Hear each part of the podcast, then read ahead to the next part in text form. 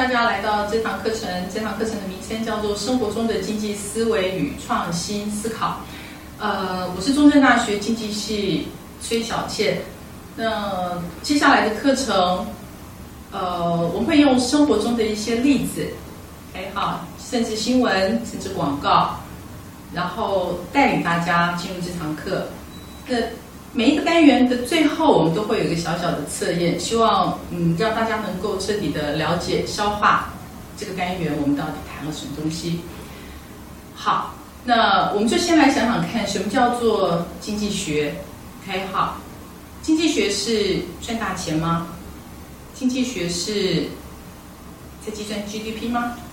还是经济学就是在炒股票？哎，好，我相信很多人对经济学的概念都停留在呃投资理财这方面。那经济学到底在做什么？或者是说这堂课我希望能够透过什么样的方式让大家了解经济学？那第一个重点是经济学其实我们在管理所谓的稀少性。在经济学课本里头，我们最常讲的就是资源有限，欲望无穷。哎，好，每个人都有自己需要满足的东西，但我们的资源，不管是时间，不管是精力，哎好，甚至不管是我们的金钱，其实都是非常有限。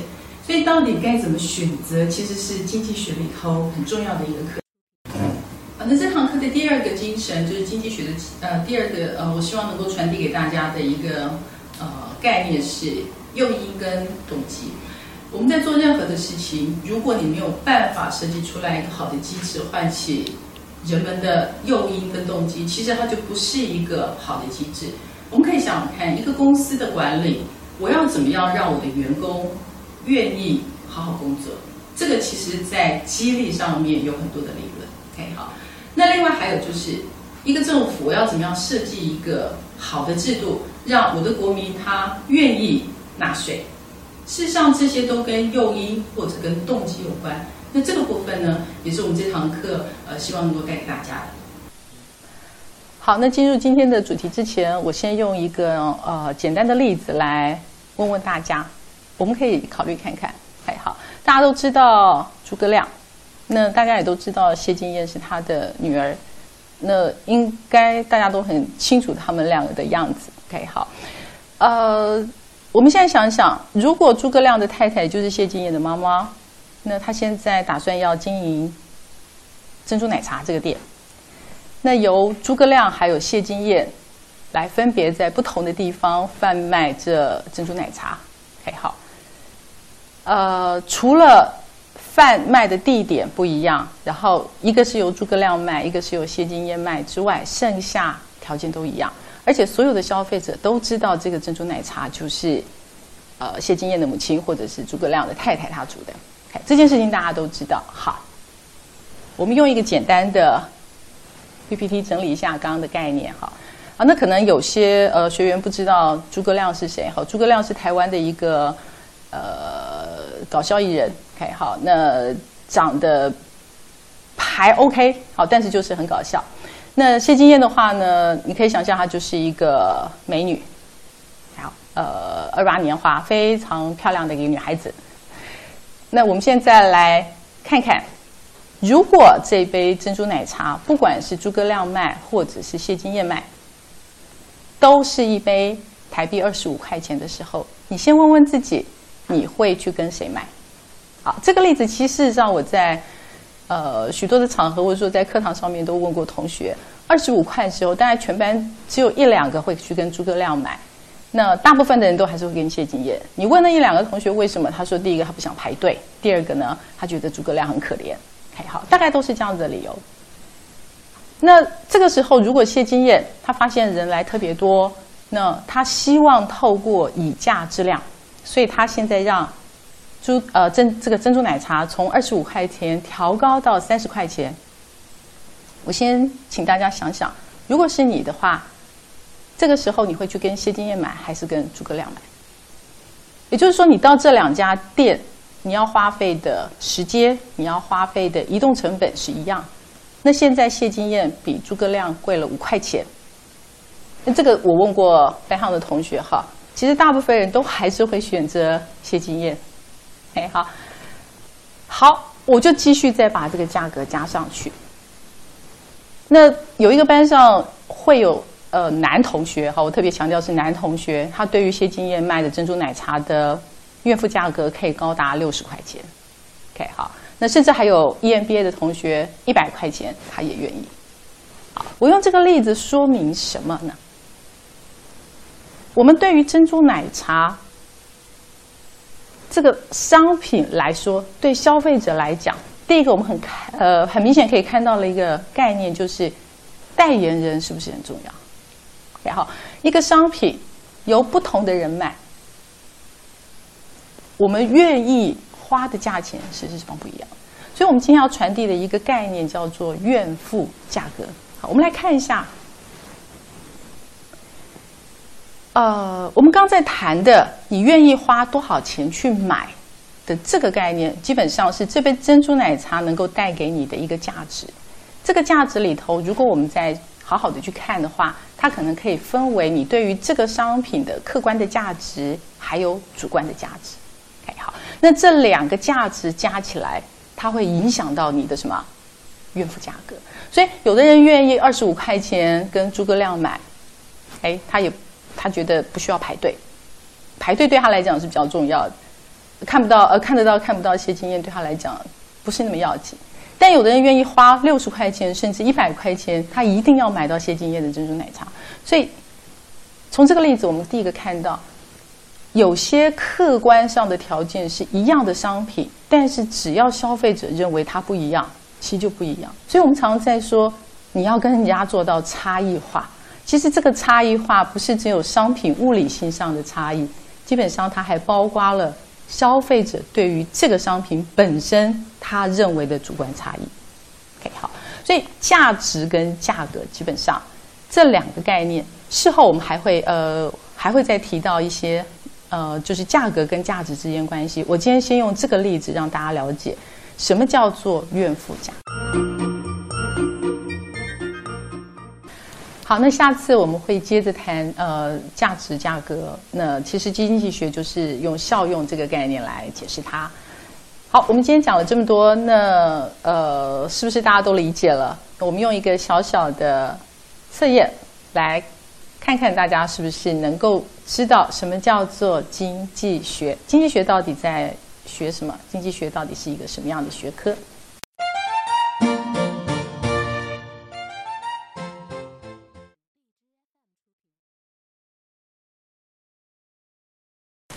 好，上次我们谈到呃价格还有价值，那事实上经济学上面我们就用效用这样子概念来含瓜，这样子呃所谓的价值跟价格。好，那什么叫做效用呢？哈，消费者对于一个商品，我在消费的过程，在购买的购物过程，在使用的过程，我所能够获得的这种快乐还有满足的程度，那在经济学上面我们就定义它叫做效用。还好，所以效用因为呃很抽象，所以它不容易衡量。那我们给了它货币单位，那就会产生我们刚刚上次上课谈到的所谓的怨妇价格。好，所以其实效用有非常多的面向。啊，这边我大概用两个，我认为比较在生活中有一些例子比较有趣的，可以介绍给大家。比方说。有人说效用里面呢有所谓的所得，好，就是你钱越多，我就会感觉越满足越快乐，好，或者是说，呃，客观的因素，呃，我们常说我可能需要名需要利，这些可能比较客观的那。这些越多的话，我就越快乐。那有人可能认为说不是主观的因素对我来讲，所以在社会学上面，大家也谈 Maslow，对不对？好，就是，呃，第一个阶段我可能吃饱饭，第二个阶段我可能可满足一些比较客观的。那接下来就是找到所谓的自我满足、自我被需求的这样，这就是非常主观的。哦，当然还有一些其他的因素，所以我们可以从这个地方来看所谓的效用的面向。好，那第二个呃，我想介绍给大家的就是。每个人效用里头包含的因素，事实上是不一样的。有的人认为说，呃呃，所谓的市场规范，好，这个我们待会会告诉大家什么叫做市场规范。那有的人认为说，这个是社会规范，好，有的人认为说，这个是属于呃，就是法律规范对他来讲比较重要。当然有其他东西，在。谈社会规范、市场规范还有法律规范之前，我先让大家回想一下，呃，之前我们有一个社会事件，就是慈济的善款，我不知道大家还记不记得这个例子。慈济的善款，那个新闻是这样子的哈，就是呃，这这笔善款，那慈济呃，他们做了投资，OK 好，我们。的法律并没有规定说善款不可以做投资，不可以做运用，还好不可以去买不动产，不可以去投资债券股票。基本上他们并没有违法。那为什么我们这么生气？为什么社会大众对于这件事情会有这么多的呃反弹？其实问题就出在今天做投资，今天去管理这些资产，这个行为基本上它是在市场规范的。一件事情，OK，好。那我们把善款捐给慈济，这是一个什么概念呢？这件事情是所谓的社会规范。我们发自内心，我们认为这件事情需要，呃，慈济需要善款，所以我们捐了善款。所以我们是在社会规范上面把款项了捐，呃，把款项捐给了慈济。但慈济拿着这笔款项，它是在市场规范上面处理。这件事情，所以虽然他没有违法，但是一般民众对于慈济的这样子的行为，大家都会觉得不舒服。好，所以有生活中有非常多的例子，我们都可以看。呃，可以，我再举一个最简单的例子：你今天在学校外头，你要爬一个楼梯上来，有一个有一个人跟你讲说：“我我这边有个很重的箱子，这位同学可不可以麻烦你帮我抬上来？”你大概二话不说就跟着就帮了他抬上来，可是如果今天这个人他站在那边，同样的一件事情，他跟你说：“我给你十块钱，可不可以请你帮我抬上来？”我相信大部分的人不会要那个十块钱，不会答应他。那这行为不是很奇怪吗？同样，你就是帮他搬箱子，但是一个是人家愿意给你十块钱，搬箱子是同样一件事情。如果按照经济学很多的概念上来讲的话，我做同样一件事情可以获得十块钱，我反而不做。我拿不到钱的，我反而会做。这是为什么？这是因为你对于这件事情，你不是放在市场规呃市场规范上面来考虑，你是放在社会规范上面来考虑。好，所以事实上有非常多的事情，好，就是说，呃，一些社会的，呃，你你会发现每个人的价值观不一样。我们常说价值观不一样，所以价值观不一样，从这个地方来看，也就是说，我们对于哪一个面向，我们对于这件事情本身，它应该是在社会上、社会规范上面去考虑，还是在市场规范上面去考虑？其实大家的比重不一样，所以才会有所谓的价值观不一样的问题。好，好，那我们回到比较。啊，硬一点的东西哈。那效用，效用它如果是一个很抽象的东西，那我们现在来谈谈效用。我们把它呃分成两个部，像呃两个部分来看，一个叫做总效用。什么叫做总效用？我今天在消呃消费一件一个商品，举例来说，我现在在喝一杯珍珠奶茶，我在喝第一杯的时候，我能够获得的满足感。然后我在喝第二杯的时候，它再加上来的满足感，哎好，所以我们先来看一下，什么叫做总效用？我现在喝了一杯奶茶，然后我有了一个满足感。我喝了第二杯的奶茶，然后我喝了第三杯的奶茶，然后我喝了第四杯的奶茶。好，所以总效用，也就是这个加总的效用，会随着你获得了这个商品的数量，慢慢呈现所谓的。增加的趋势，那就是我们现在看到的这个图形。OK，那我们来想想看，什么叫做边际效用？OK，好，我刚刚说我喝了第一杯奶茶，所以我从没有喝奶茶到喝第一杯奶茶的时候，我有一个满足的程度。OK，但是我在喝第二杯奶茶的时候，它给我它获得的总效用，我再扣掉第一杯奶茶给我的效用。那这个就是第二杯奶茶带给我的所谓的边际效用，也就是说，我多做了一件事情之后，多带来的满足感。啊，这讲起来可能有点呃有点难消化，或者说难理解。OK，好，那我要传递一个什么样的概念呢？我们常说多多益善，我们常说呃呃所有东西都越多越好。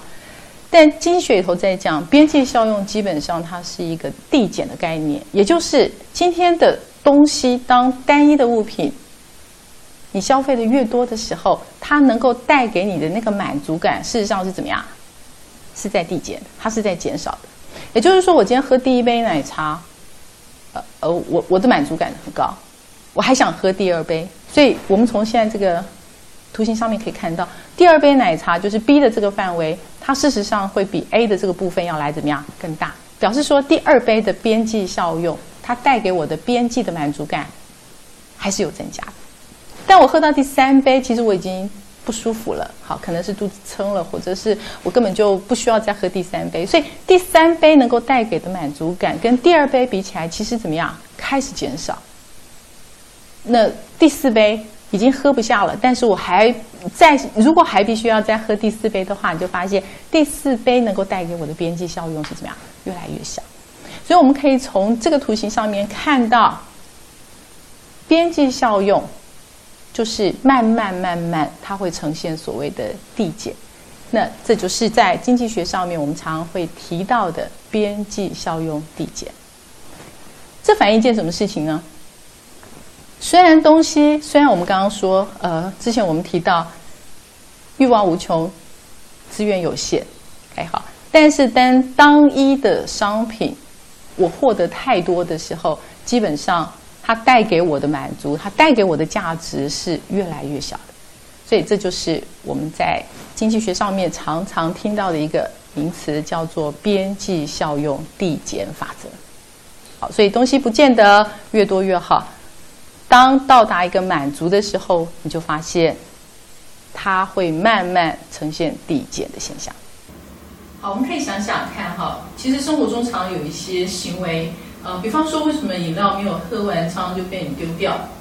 啊，基本上就是这饮料你已经喝不下了，它对你来讲这个价值已经呃呃已经几乎没有价值了。还好，其实它基本上就是边际效用递减下的一个结果。好，我们今天谈了效用，我们还谈了呃效用的一些面向，还有总效用、边际效用。我们现在用这个小小的问题来让大家想想看。OK，好。那我们来想想看，如果现在猪妈妈她想要去刺探敌情，呃，她到胡妈妈那边要去买珍珠奶茶，她喝第一杯珍珠奶茶的孕妇价格是四十五块钱。她喝第二杯，她孕妇的价格，如果喝两杯的话，她愿意付八十五块钱。好，我们用这个例子让大家来想想看，你从这个例子里头是不是能够获得一些经济的概念？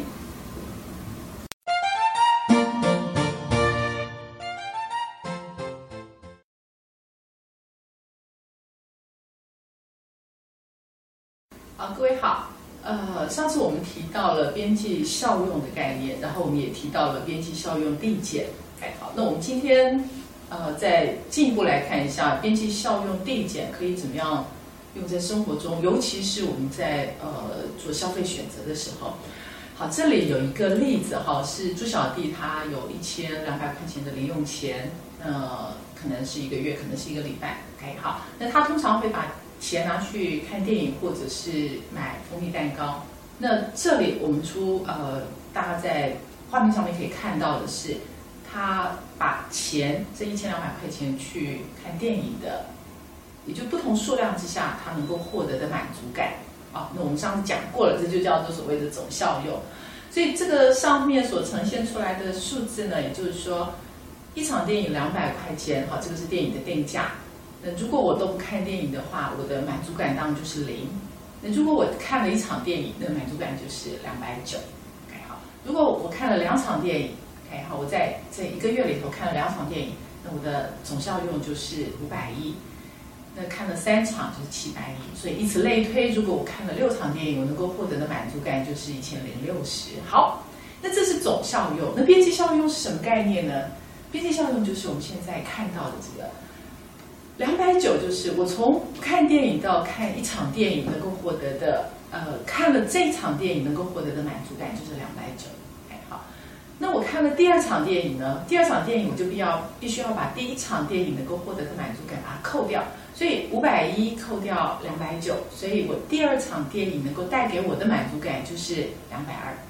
好，那第三场呢？那第三场就是从七百一的总效用，也就是我能够获得的总满足感去扣掉呃前面的两场电影给我的满足感百一。好，所以第三场电影的边际效用就是两百。好，那这个时候我该怎么做选择呢？从这个边际效用，我们看到了边际效用有递减的现象。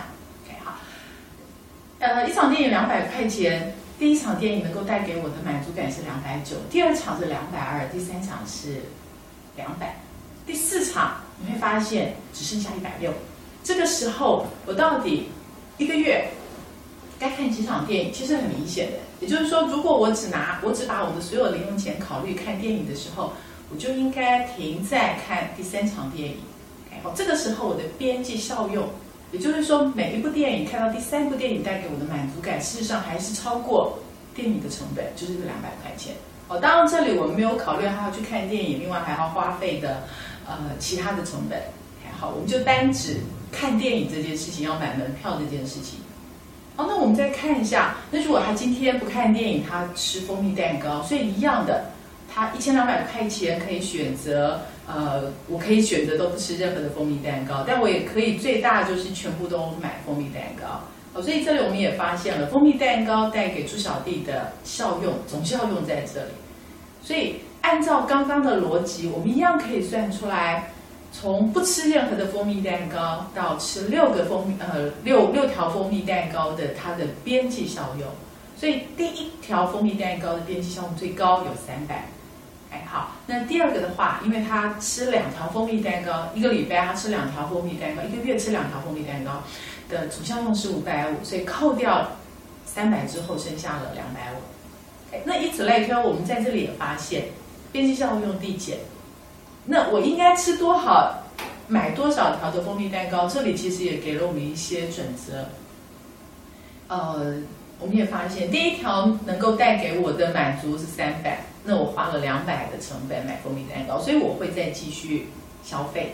OK，好，那我还会再买第二条，第二条的蜂蜜蛋糕能够带给我的满足感就是那个边际效用是两百五，那我一条蜂蜜蛋糕是两百的费用，所以我还会再买第二条蜂蜜蛋糕。但到第四条的时候，你就发现第四条的蜂蜜蛋糕能够带给我的满足水准只剩下一百七。OK，好，这个时候它已经低于。呃，我的支出成本两百块钱，所以理论上面我们要做选择，就应该停在第三条。哎，好，也就是说，至少我的边际效用、我的满足感不会低于我所花出的成本。好，那到这边我们很清楚可以看到，如果今天是单一选择的时候，我们的花出的成本跟我们能够获得的所谓的边际效用之间，那按照这样子的大小就可以判断。但很多时候，生活中不见得只有单一商品的购物。我们现在让朱小弟把这一千两百块钱花在，要不然就看电影，要不然就是要买蜂蜜蛋糕。OK，好，所以这个时候，呃，我们把刚刚的那个两个组合稍微就是做了一些调整，哈，你会发现它可以有七种选择，啊，也就是现在在画面上面看到的 A B C D E F G 的七种选择。那这七种选择是什么呢？就是我可以把一千两百块钱全部都啊买蜂蜜蛋糕，这就是 A 的选择，也就是我不看电影，我全部都买蜂蜜蛋糕，对吧？哈，要不然就是我可以呃吃五条蜂蜜蛋糕，看一场电影，所以这就是 B 这个组合，一场电影加五条蜂蜜蛋糕，所以以此类推，我也可以把所有的零用钱都花在看电影上面，我就。不吃任何的蜂蜜蛋糕，所以这个就是 G 最后的这个组合。好，那我们应该怎么消费呢？经济学其实在讨论所谓的消费者的选择的时候，我们现在在做的就是一个选择。我必须要在考量自己的预算一千两百块钱这样子的条件之下，达到所谓的效用极大。OK，好，当然这里很简单。我可以把这后面的这次呃 A B C D E F G 这七个组合的所谓的花在电影上的总效用跟蜂蜜蛋糕的总效用加总起来，但通常我们在做选择的时候，我不会有这么多的呃脑筋，或者说我不可能去算计我到底现在吃一个吃两个，然后我该怎么做选择。OK，好，也就是说，我们的脑子里头没有办法去计算我现在在哪一个搭配之下的总效用是最好。这这基本上这是一个很复杂的过程。OK，那如果是这样子的话，有没有一个什么样的方法可以让我们知道我现在该怎么做选择？我是要多看一点电影，还是要多吃点蜂蜜蛋糕？好，那我们就把刚刚的边际效用的概念拿出来。换句话讲，我们不要去考虑到底呃能够有多少的满足感，我只要在这个当下的选择。比方说，我们来拿看一下哈，我如果把这一千两百块钱选择就是 B 这个选项，我看一场电影，然后我吃我吃了五条蜂蜜蛋糕好，那一场电影能够带给我的满足感是两百九。那我吃五条蜂蜜蛋糕，我们不要去看它的总效用，我只要看第五条蜂蜜蛋糕给可以带来多少的满足感就可以。所以第五条蜂蜜蛋糕给我的满足感只有一百二。所以我看一场电影是两百九，我吃五条呃第五条蜂蜜蛋糕是一百二的时候，我会选择怎么样？我应该要选择再多看一场电影。也就是说，B 这个选择项这个选择的组合并不是效用最好的状态。所以这时候我就应该再多看一场电影，少吃一点蜂蜜蛋糕。所以我看第二场电影能够带给我的边际的满足感就是两百二。我能够吃第二条蜂蜜蛋糕，能够带给我的边边际满足感就是这时候身高变成到了一百七。OK，好，那我们还是会发现看电影能够带给我的满足感还是高于蜂蜜蛋糕。所以这个时候我就应该怎么样？再多看一场电影，少吃一个蜂蜜蛋糕。哎，那。倒过来讲，如果这个时候我都呃，就是说少吃蜂蜜蛋糕，多看电影的时候呢，我们来看一下 F 点这个组合。F 点这个组合就是我看第五场，这个第五场电影能够带给我的边际的所谓的满足感就是一百一，但是我吃呃蜂蜜蛋糕，我只有吃一条蜂蜜蛋糕，那蜂蜜蛋糕带给我的满足感是三百，所以三百大于一百一，也就是说蜂蜜蛋糕能够带给我的边际的满足感是高于电影。这个时候我就应该多吃蜂蜜蛋糕，所以我就不应该只吃一条蜂蜜蛋糕，应该要吃呃两条蜂蜜蛋糕，所以就到一这个消费组合。OK，还有就是四场电影加上两套红米蛋糕。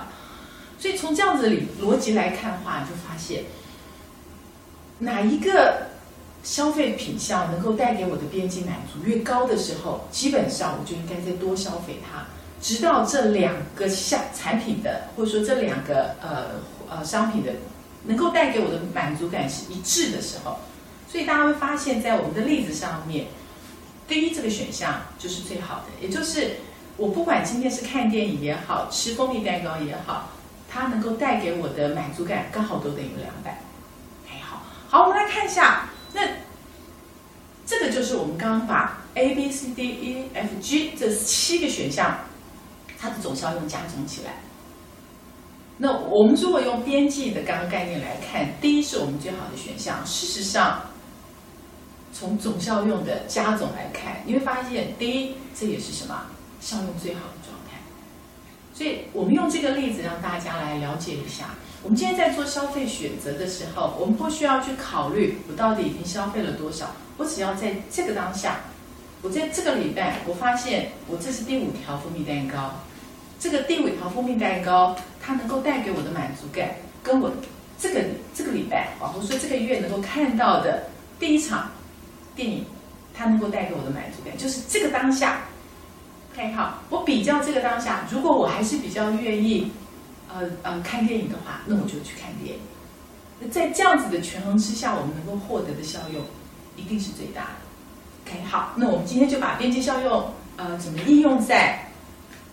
消费者选择的呃这个概念介绍给大家，只要能够 follow 这样子的一个准则，基本上我们就可以找到消费者在预算有限的条件之下，满足所谓的呃最大的效用。OK 好，那在这个条件下所呃应该是说我们在经济学上面所谓的均衡，我们就可以找到所谓的消费者的需求曲线。好，那我们接下来看一下。呃，今天的问题，希望大家都能够了解今天的课程了。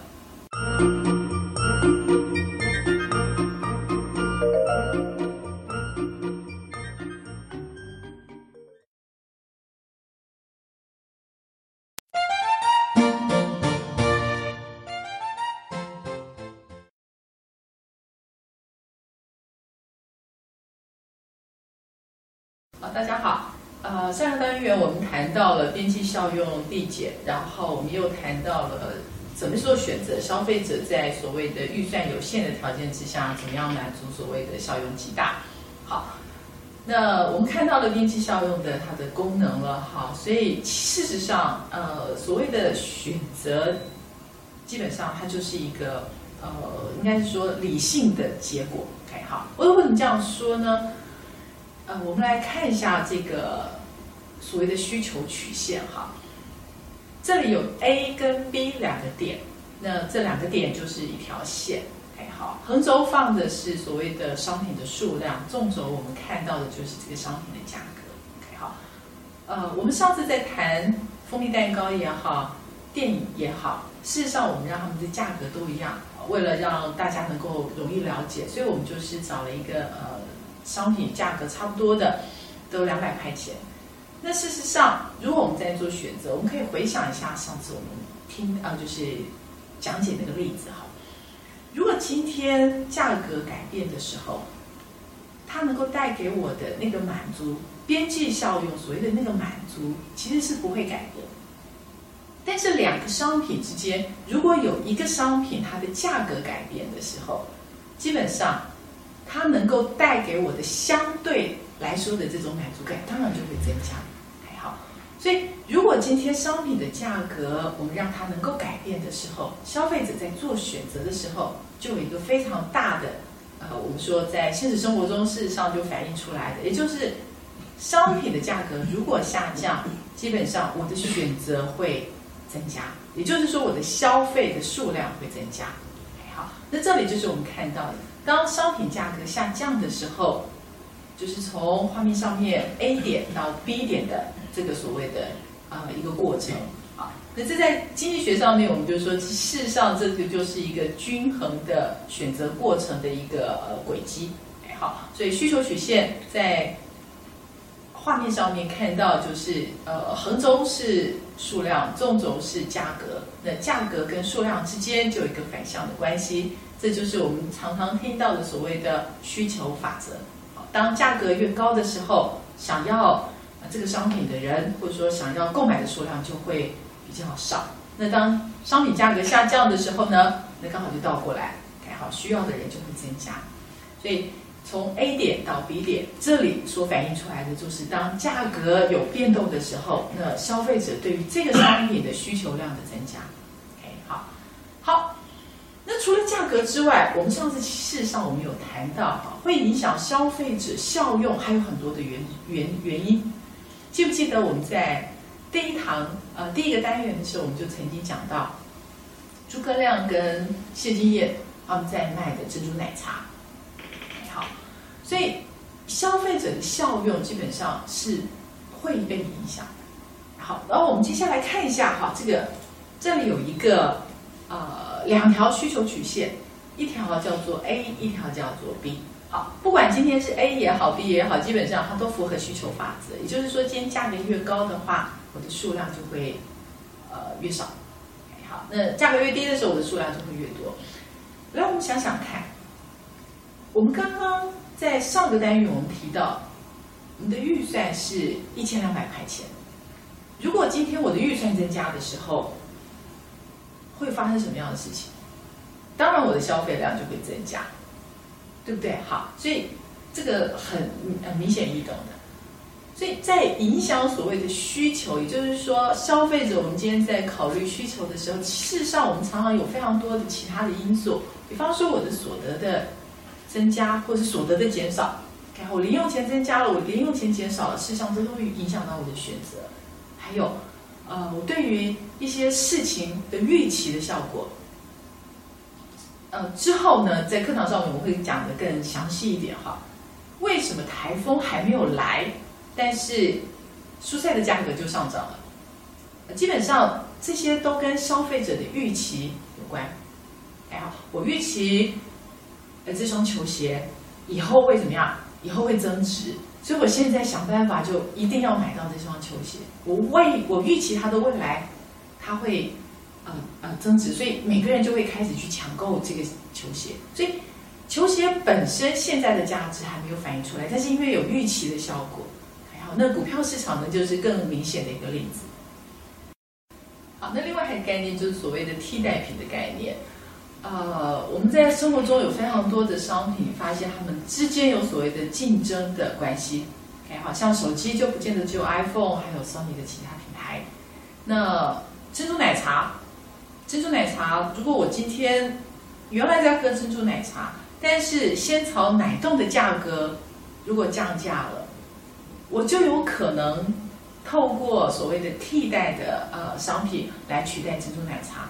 所以仙草奶冻的价格下降，或是仙草奶冻的价格上升了，事实上都会影响到我对于珍珠奶茶的需求。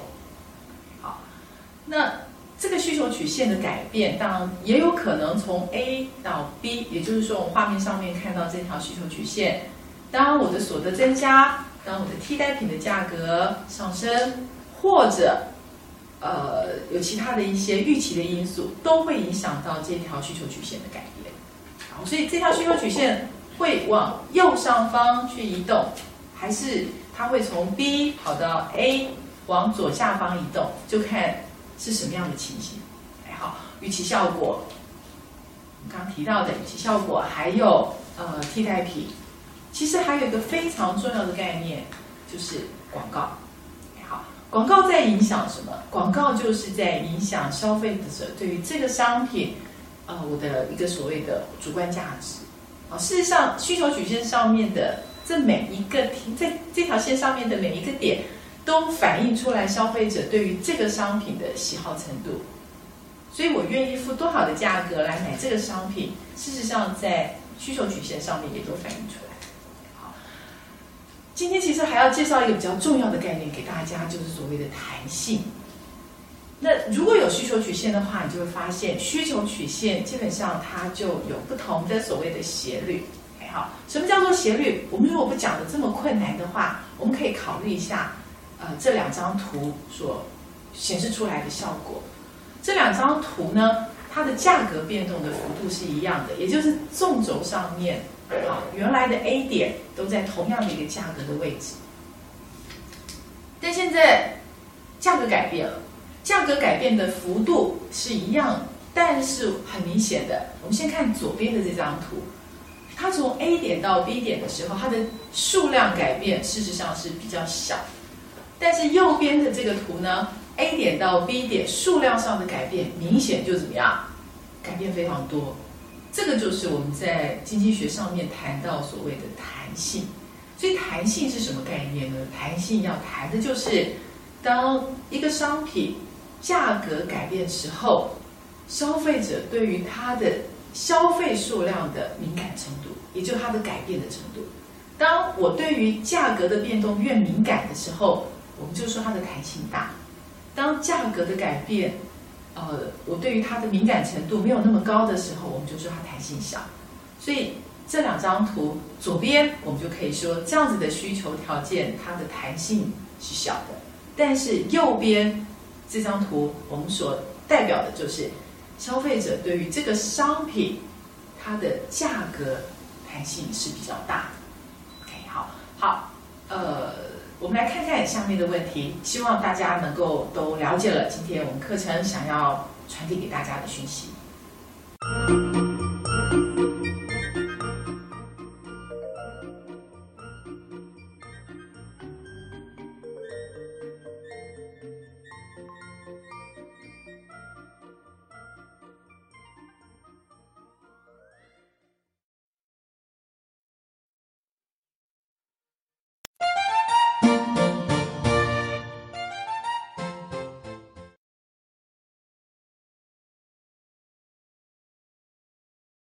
好，大家好。我们上次谈到了呃弹性的概念哈，所以我们今天来针对弹性，呃，让大家了解一下生活中有哪些事情事实上是有弹性的概念在里面的。好，我们先来看一段影片。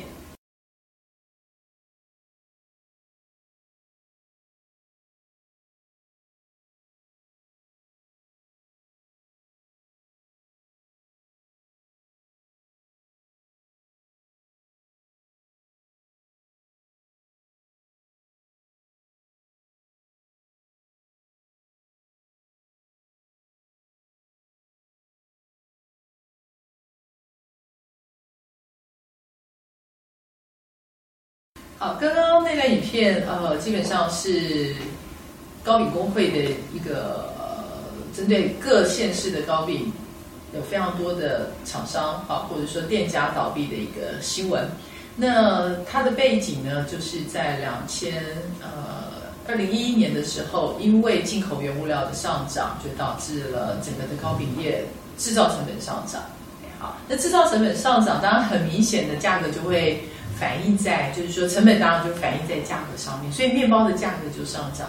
面包价格上涨，第一件事情是他们的销售量明显就下降。好，所以呃片中他有一个呃工会的应该是李监事哈，他就提到了，原来可以一天可以卖出一百个，但是价格上涨之后呢，就只剩下三十个。所以第一个很明显我们看到了，这符合需求法则的一个现象，就是说今天当价格上涨的时候，我的购买数量会减少。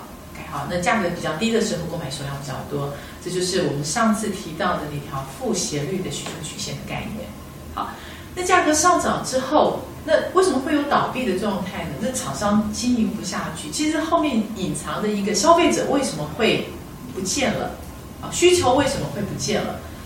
我们来想想看，面包哈，面包的弹性是大还是小？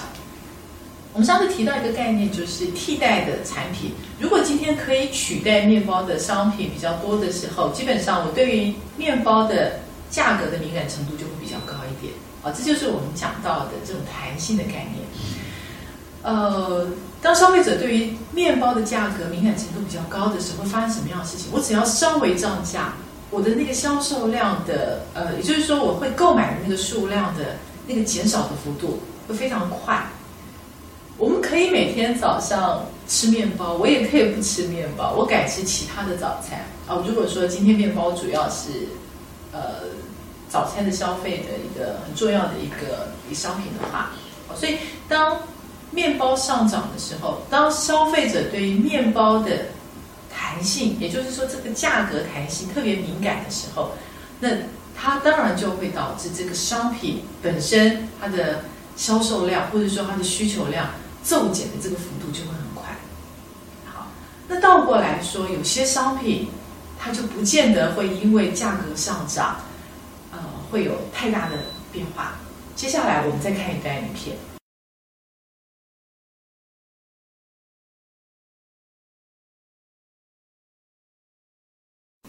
好，上面这个咖啡的例子我们看到，好，其实呃，它同样也是在二零一一年因为。奶制品啊，一样是进口的奶制品的上涨，所以导致了这些所有连锁咖啡或者是商超商的这种所谓的现煮咖啡价格上涨。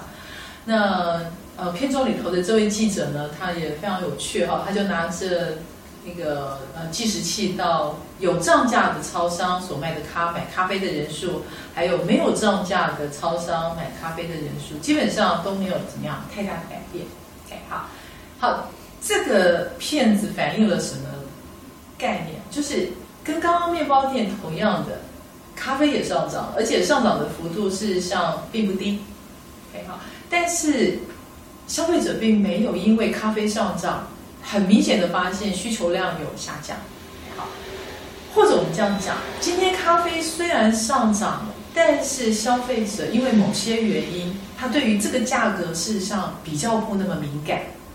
这就是我们在讲弹性的概念的时候，这些对于消费、对于咖啡的而言的这些消费者，它的弹性事实上是比较小的。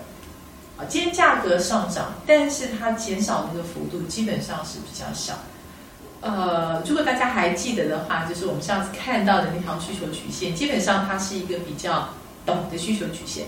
价格今天同样上涨，但是下降的幅度事实上并不明显。好那这里头有一个什么样的概念呢？非常明显的就是，咖啡它是一个什么样的商品？对消费者来讲，里头有一位消费者哈，他被受访时候他提到说，他没办法，他每天都要喝。所以相较于面包，这个咖啡最不一样的地方就是它的替代品相对来讲是比较少。我今天一天可能要喝一杯咖啡，可能要喝两杯咖啡啊，甚至片中还有。民众说，那他现在就不喝鲜煮咖啡，我就回过头去喝三合一的咖啡。我相信有非常多的呃学员们，你们大概都很难想象自己现在喝习惯了鲜煮咖啡，再回去喝所谓的三合一的咖啡。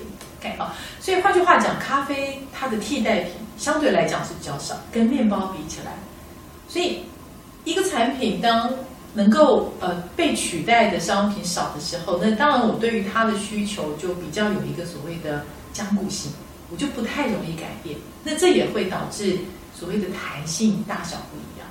好，其实生活中有非常多的例子，呃，都会影响我们对于价格的敏感程度。哦，我再举一个例子，比方说时间。今天当时间比较长，我可以做比较长远的规划的时候，我对于价格。就比较在意，也就是说弹性会比较大，OK 好。但如果现在能够让我考虑的时间，或者说我急迫需要这个商品，或者说这件啊做这件事情的时候，那我对于这个商品的价格，基本上我就没有太多的选择。所以为什么呃高铁会有所谓的早鸟票？好，早鸟票我们想想看，时间上时间很长，我可以预先先去买。相对于我当天必须要搭乘高铁，我当然就没有所谓的早鸟票可以选择。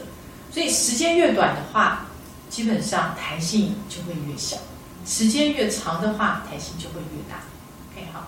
那另外的一些例子，比方说这个商品，我现在要消费这商品，呃，对我来讲是不是必须的？如果像卫生纸，好像是如果我每天都要吃饭，像稻米、像米。这些东西，即便它今天价格上涨，我对于这个商品的消费量，或者说对于这个商品我的呃需求量，基本上不会改变太多。那这个商品基本上它的弹性就小。可是有些商品并不是必需品，它可能是不那么重要，或者是呃呃生活中不见得每天它必须要出现。那这些商品，我对于它的价格基本上就会稍微敏感一点。OK，好。好，我们透过这些例子，就是希望大家能够理解，那弹性在生活中有一些什么样的作用。那基本上在后后面的单元，我们会可以看到厂商如何利用消费者的这样子的弹性。事实上，它有非常多的不同的定价策略。好，那我们来看一下接下来的题目。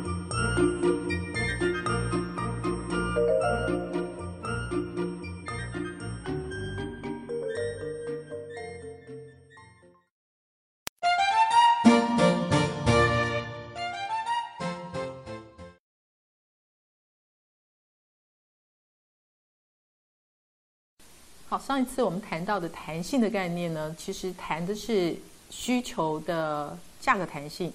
那那个弹性应用的比较广。好，后面的单元我们会再提到。那基本上它是跟商品本身的价格很有关系。那我们今天要来介绍其他的几个弹性。好，那呃，希望大家能够对弹性的概念能够再有一些更呃深刻的认识。好，我们先来看一下所得弹性。那依照定义来看的话，所得弹性它要谈的是当呃消费者他所得改变的百分比呃变动，那所导致我对于某一个商品需求量改变的一个呃幅度。哎，好，那这个弹性呢，基本上跟所得有关，跟这个商品本身的价格就没有关系。好，我们举个呃例子来看哈，所得弹性它可以是大于零。那这个是怎么解释呢？就是当我的所得增加一个单位的时候，哎，那我对于某一个商品的消费，哦，消费数量会增加，所以这种财货我们就称为它叫做正常财。比方说像牛肉面，哎哦，你这个月因为呃呃所得增加，可能是因为多兼了一份家教，或者是说多打了一份工，那我所得增加了，所以我会多吃几次的牛肉面。好，那这样子的呃弹性大于零，我们就称为这种财货对这个消费者来讲，它是正常财。那另外一个现象呢，就是当我的所得增加的时候，我反而会减少某一个商品的消费。哦，举例来说，呃，泡面，如果泡面对你来讲是有这样子的呃一个现象的话，那这个泡面我们就称为它叫做劣等财。好。当然，正常财、劣等财这个跟呃每个人的状况不一样。有的人他就是特别喜欢吃泡面哈，所以对他来讲，所得增加他不见得会降低泡面的消费量。OK 好，那每个人状况不一样，那也有可能跟某一个人他在不同的时期有些财货也是不一样。呃，比方说早年我们在国外念书的时候比较没有钱，所以。呃，泡面不管我的所得再怎么样增加，其实基本上我们都不会减少对它的消费。好，所以泡面它如果对一个穷留学生来讲的话，它可能永远都是正常菜。诶，那对呃一般人来讲，如果我今天所得增加了，我会增加其他的消费，反而减少泡面消费，那这个泡面我们就称为叫做劣等菜。好，所以所得弹性，我们可以透过这样弹性的概念来去定义什么叫做正常财，什么叫做劣等财。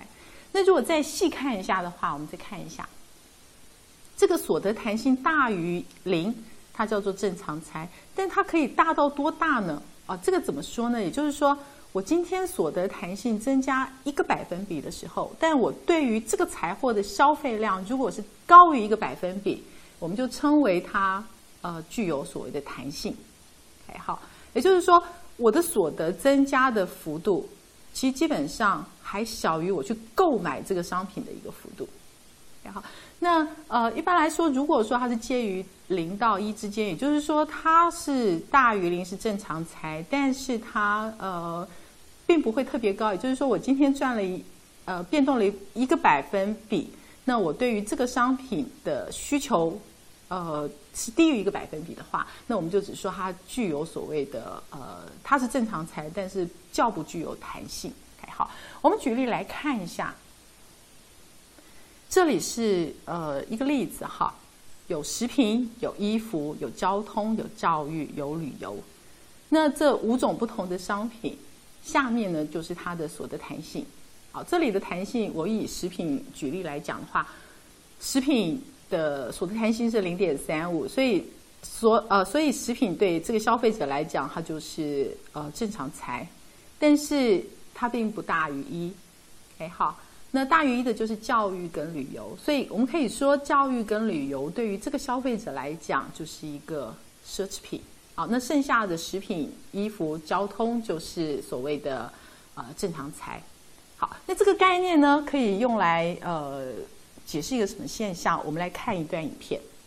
平均薪资所得也倒退撸，倒退到十四年前，而且讽刺的是，这样子金字塔顶端消费力惊人，还是有很多人呢，这个来买名牌，甚至吸引国际名牌来台湾来开旗舰店。好，呃，刚刚前面那段影片呢，传递一个很重要的讯息，就是有非常多的名牌的旗舰店啊，虽然台湾好像薪资所得并没有。呃，上涨的非常的明显，但是旗舰店陆陆续续都来台设店，好，那消费力非常惊人。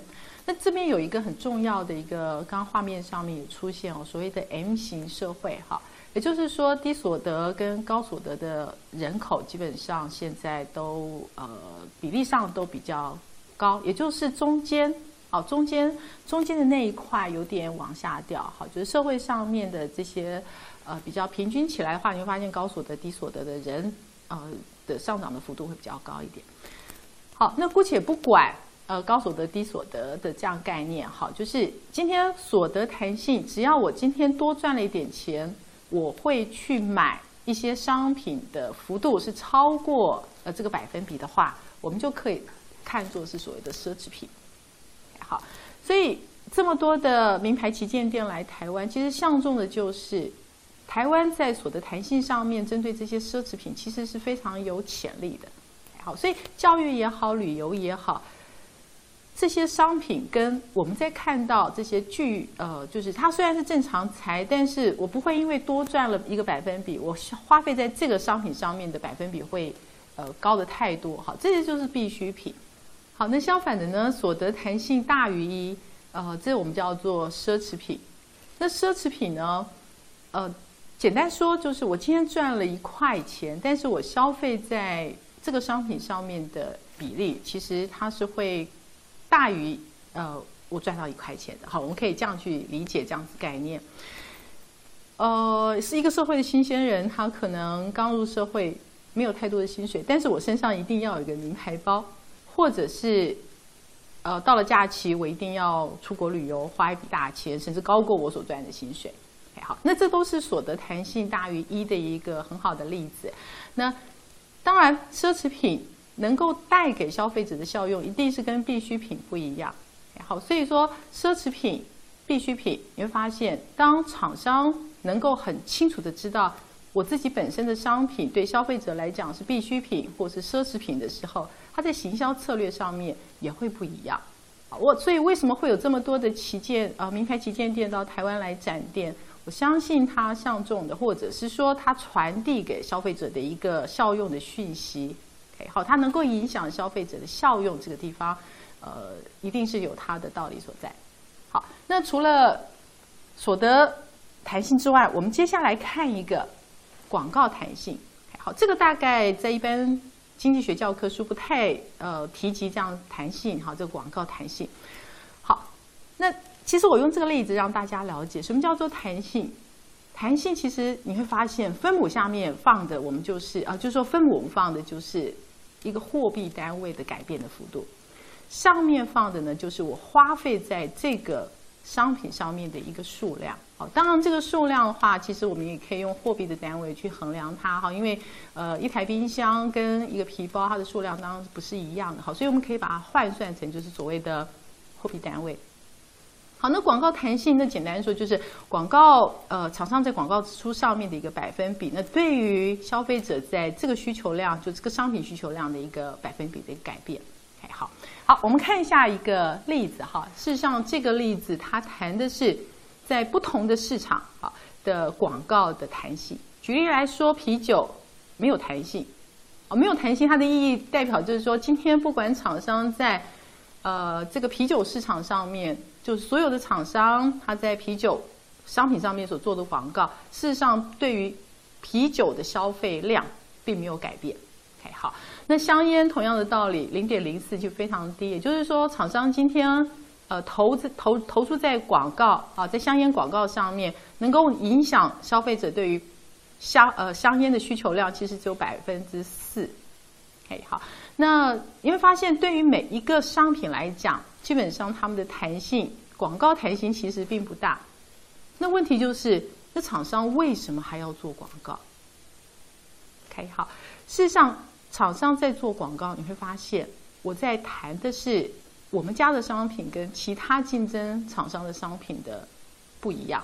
我强调的是我产品的差异性，而不是在增加消费者对于我们这个整个产业或者说整个市场上面的总消费。所以我们这边看到的数据，其实它是整个市场上面的一个需求量，好，或者说呃一个广告弹性，好，需求量的一个改变的幅度，但并不是每一个厂商它个别的弹性，就是广告弹性的概念。好，那我们来看一段影片，我们相信呃相信透过这段影片，我们可能更了解就是厂商的广告的效果。